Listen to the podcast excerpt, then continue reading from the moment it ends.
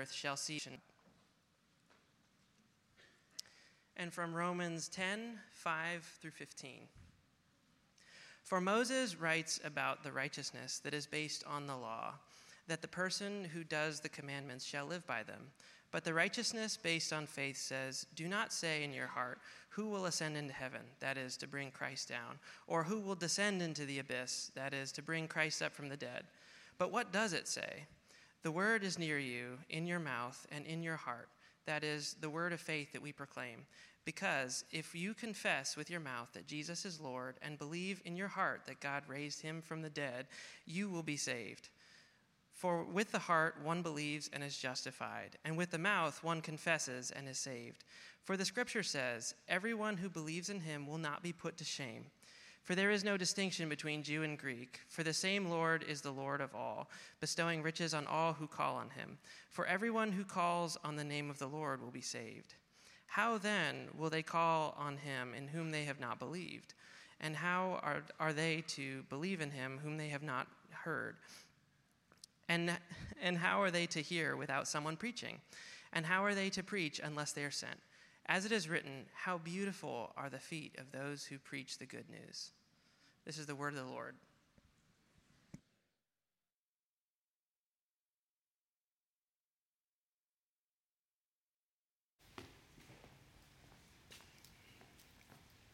Of course, the beautiful feet of preachers is a metaphor.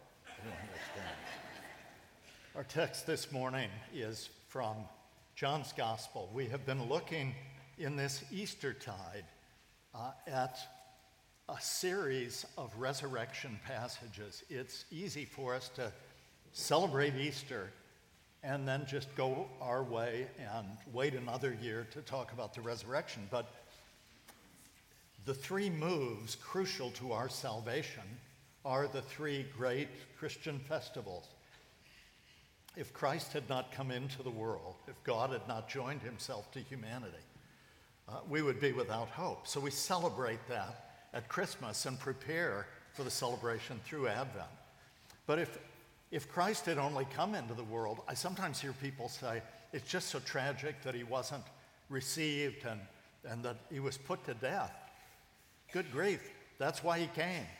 Uh, he came in order to give himself in our place as the representative, perfect Israelite and perfect human being. That's why he came.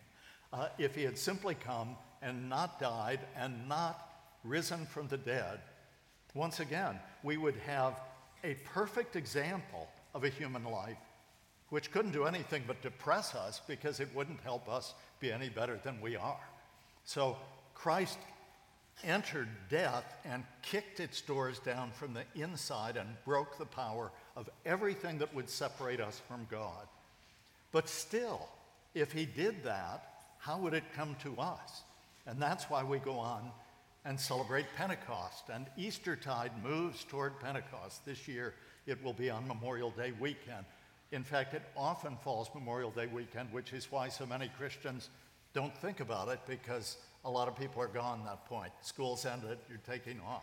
But that's the third great celebration when God comes and makes his home in us. So we see a, precursor to that in our gospel text. I'm reading John 20, beginning with verse 19, just five verses that we're going to look at.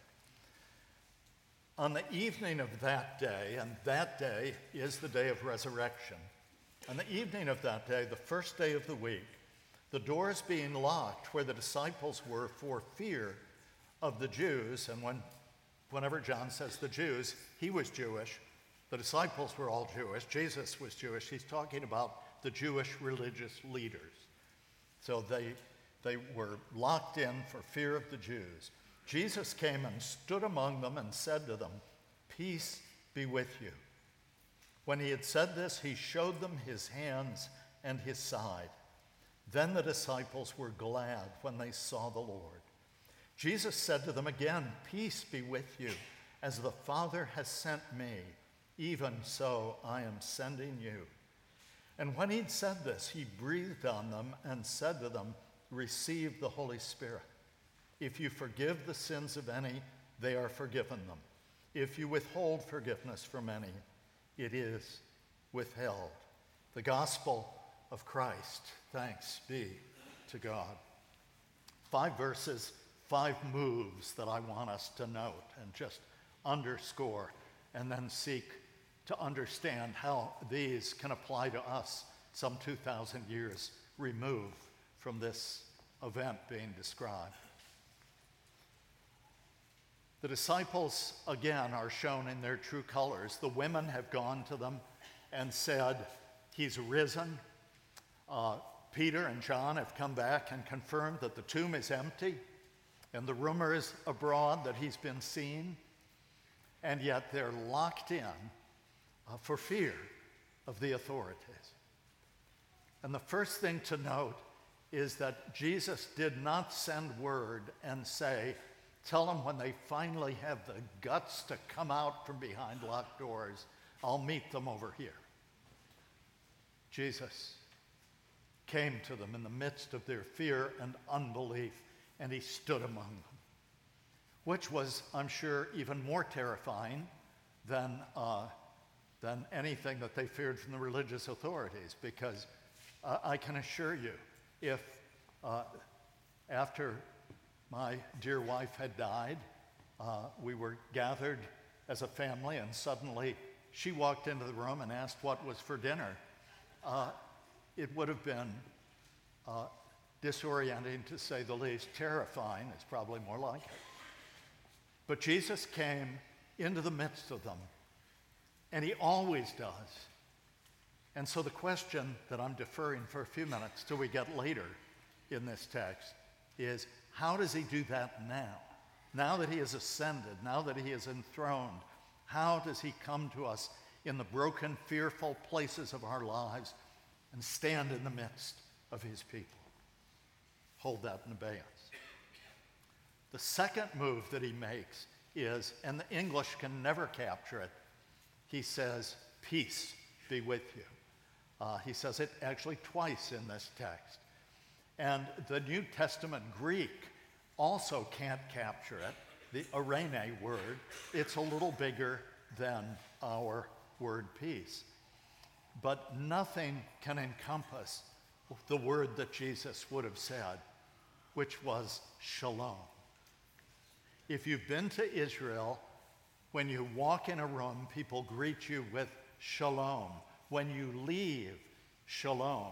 When you're going on a journey, shalom, because shalom is the all encompassing picture of being at peace with God, rightly related to the God who made you, at peace with the people around you, at peace with the creation itself, this created order that is suffering the result of our rebellion against God. Shalom encompasses health and wholeness and all of the dreams, all of the hopes. So, ordinarily, when we say shalom to each other, it is a wish, it is a hope, it's a prayer for each other. When Jesus says shalom to us, he's announcing it. He's declaring that peace has come, that he is our peace. How can that be? How can broken sinners in rebellion against God, folk like me and maybe like you as well, how can we hope to hear that word of peace as a word for us shalom, wholeness, health, joy, all the good things of life? The third move that he makes, he shows them his scars. He reminds them what he did in order to be our peace. A little bit further, Thomas isn't with them at this point. And so when they tell Thomas, the Lord has risen, we've met with him, Thomas says, I don't believe and I won't believe unless I can put my finger in his wounds and know that it's really the Lord. And when, when the Lord appears to him and shows him his wounds, Thomas doesn't need to touch. But how does Christ come among us and show his wounds now? hold that in abeyance. The next two moves bring us to what's really the application and how all of this comes to us all these centuries removed from this event. Jesus says, As the Father sent me, even so I am sending you. The gospel is from beginning to end a mission doctrine. If someone ever says to you, Can you just summarize for me what, what is the great theme of the Bible? My answer is always the theme is God on mission. Now, I know that Karl Barth significantly one upped that. Karl Barth was considered by many the greatest theologian of the 20th century, and he certainly had written these huge tomes uh, on uh, church dogmatics, never finished them. They just went on and on, and brilliant mind. But when he came to the States, uh, and was lecturing. It was back in the 50s when people still cared what theologians had to say. And um, so he was speaking, I believe, at University of Chicago, and one of the students just said, Dr. Know, all these tomes you've written more than I could ever read. Can you just summarize for us what it is that you've written? And the great theologian said, Jesus loves me, this I know, for the Bible tells me so. Now that's at the heart of it. It is God on mission, and He redeemed us at such a great cost. And yet, for many of us growing up in Christian homes and in Bible teaching churches, there was for many years in American evangelicalism a teaching that simply did not comprehend and grasp and declare the glory and fullness of this mission. Because people were taught basically that yes, life is hard and, and difficult, but for the Christian, at the end of the day, you get to leave all this behind and get to go to heaven. And so, you know, now your sins are forgiven, and then you'll be with the Lord in heaven forever. That's not what the Bible teaches. That, in fact, is what Plato and the Greek philosophers taught. And it worked its way into the church.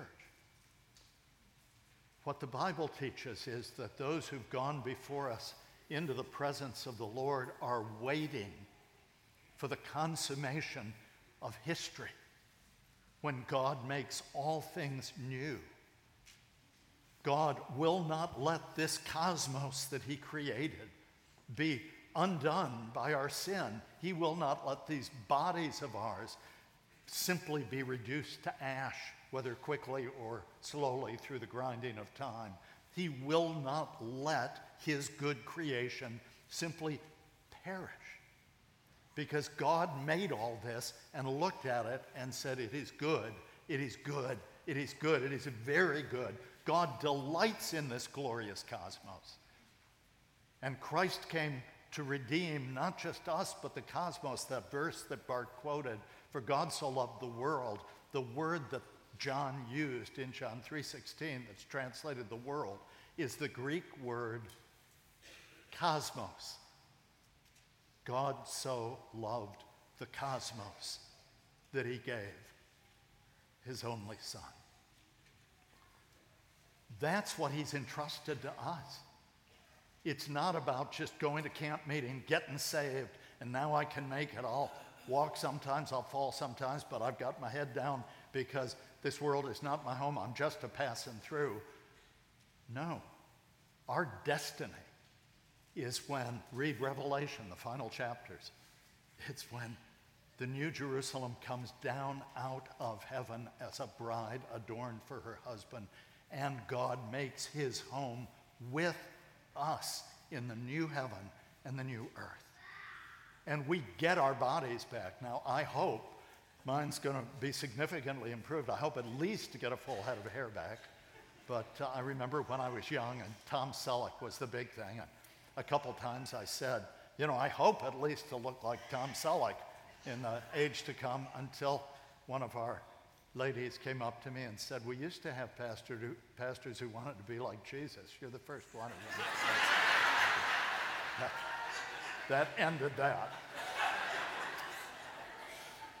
But the point is, this is our destiny. And are those whom we love who are in the Lord now in heaven? Yes, the Bible teaches that. But it teaches that they are awaiting the consummation of history. We even see the martyrs crying out from beneath the throne How long? How long until you bring all of this to an end and make all things new? Wipe away tears. That's our destiny. And that's what he entrusted to us. As the Father sent me, even so I am sending you. So, how are people to meet him and see his scars? How many of you have heard of Amy Carmichael?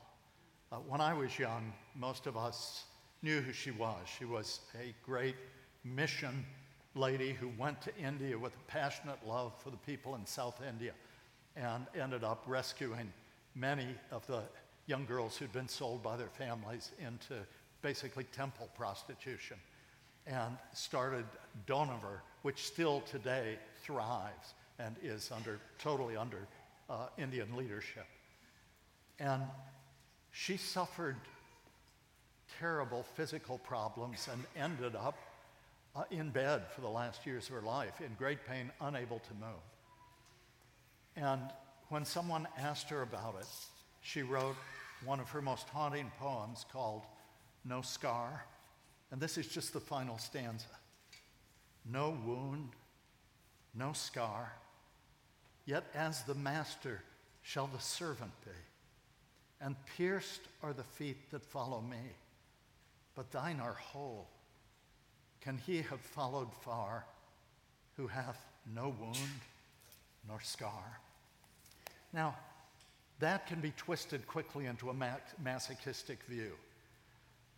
What she is acknowledging is that if you live long enough, stuff is going to happen. If your life right now is everything that you ever hoped and dreamed that it would be, I am so grateful. And I would tell you, grasp hold of it, love it, thank God for it, enjoy it, because tomorrow is coming for all of us. And it's not because life is hard, but one day we won't have to put up with the hardness of life. It is because God is preparing us and others and this cosmos for glory. And this is how he gets the glory. He doesn't do it in spite of the hurts and pains and failures of his people. He does it through the hurts and pains and failures of his people. There are many of us in this room right now who are brokenhearted for things going on with members of our families or dear friends, and we're, we're longing for God to hear our prayers and to answer the way that we want Him to. But I will tell you, at the end of the day, we will see that every time He said no, to our prayers. In the end, it will be shown that it was because there was greater glory that he brought through that no than through the yes that we wanted. That's why Paul could say, all things work together for the good of those who love him, who are the called according. That wasn't a smiley face. He wasn't saying, if you just have things right with the Lord, hard things aren't going to happen. No, he's saying, God is going to take everything in your life, even the things that made you cry out, God, where are you? Are you not there? And He is going to use that for His glory in your life, in the lives of others. When we used to, uh, when I was a boy in, in the church where my dad was pastor, whenever we commissioned missionaries, and we used to every year have some of our best and brightest being commissioned to go out to global mission, we would always sing Mar- Margaret Clarkson's song, So Send I You. And always I'd known, even as a kid, uh, I'm to, you know, hope my friends don't see me because I'm to start crying. But um, this is the original version that we used to sing.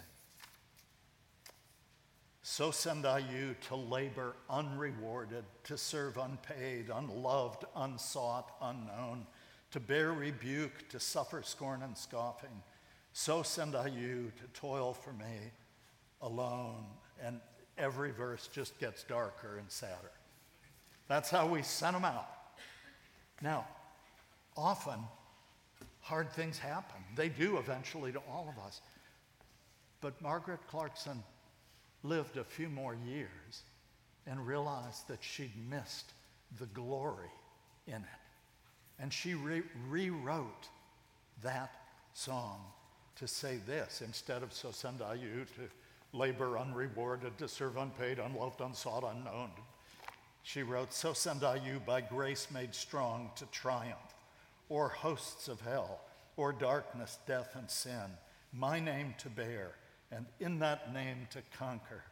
So send I you my victory to win. That's how to face the brokenness of life within the resurrection victory of Jesus Christ.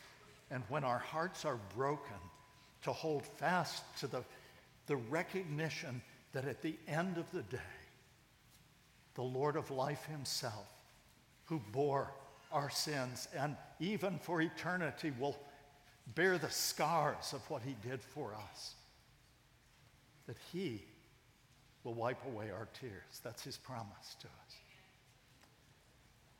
But you still may say, okay, we've got this glorious example, this beautiful picture, but I know myself. I can make all the resolutions I want. I'm not up to this. The final move that Jesus made, he breathed on them and said, Receive the Holy Spirit. He doesn't just give us his mission, he gives us himself. He says, I will come and live in you and through you. And in knowing you, people at the broken points of their lives, when your eyes are opened by grace to see and to say, I will go.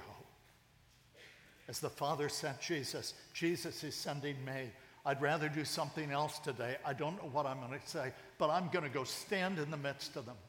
And I'm going to speak shalom to them. And I'm going to remind them of the Savior's scars and how much He loves them. We're the body of Christ.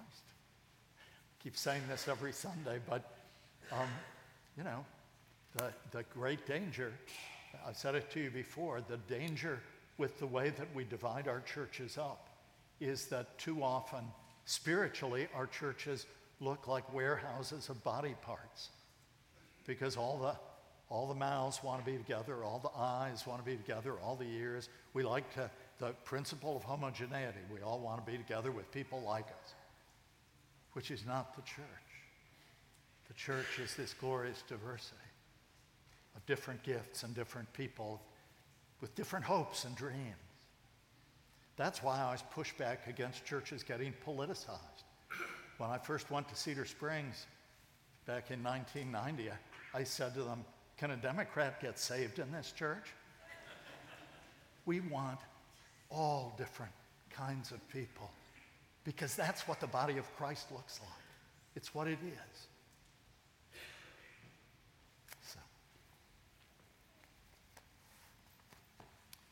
We come to this table and, and the Lord says, Feast on me and grow strong in me so that you can go out and live my life and be my people in the midst of a broken world.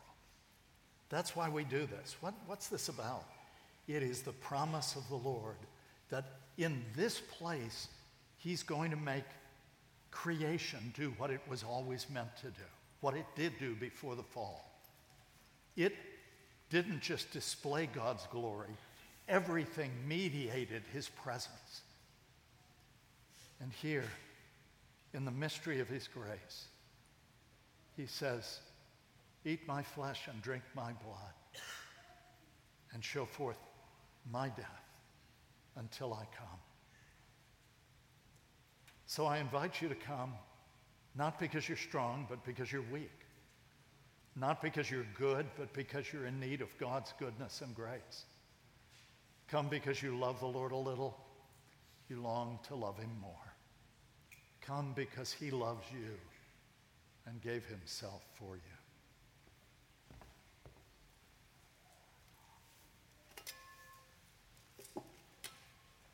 Our Lord Jesus, the night he was betrayed, took bread, and when he'd given thanks, he broke it, gave it to his disciples, and said, Take, eat. This is my body, which is given